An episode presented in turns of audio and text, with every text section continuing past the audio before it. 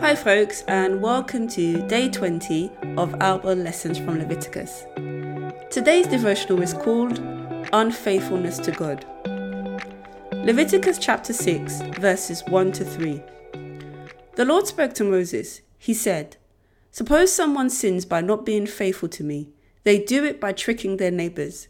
They trick them in connection with something their neighbors have placed in their care.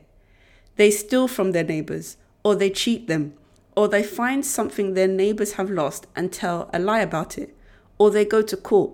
They promise to tell the truth, but instead they tell a lie when they are witness about it, or they lie when they are witnesses about any other sin like those sins.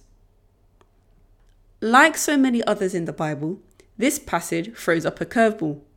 Before I read this passage, I did not think that unfaithfulness to God had anything to do with other people.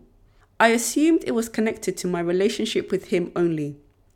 When I read the first line of this verse, I was expecting the subsequent verses to be about idols and sacrifice.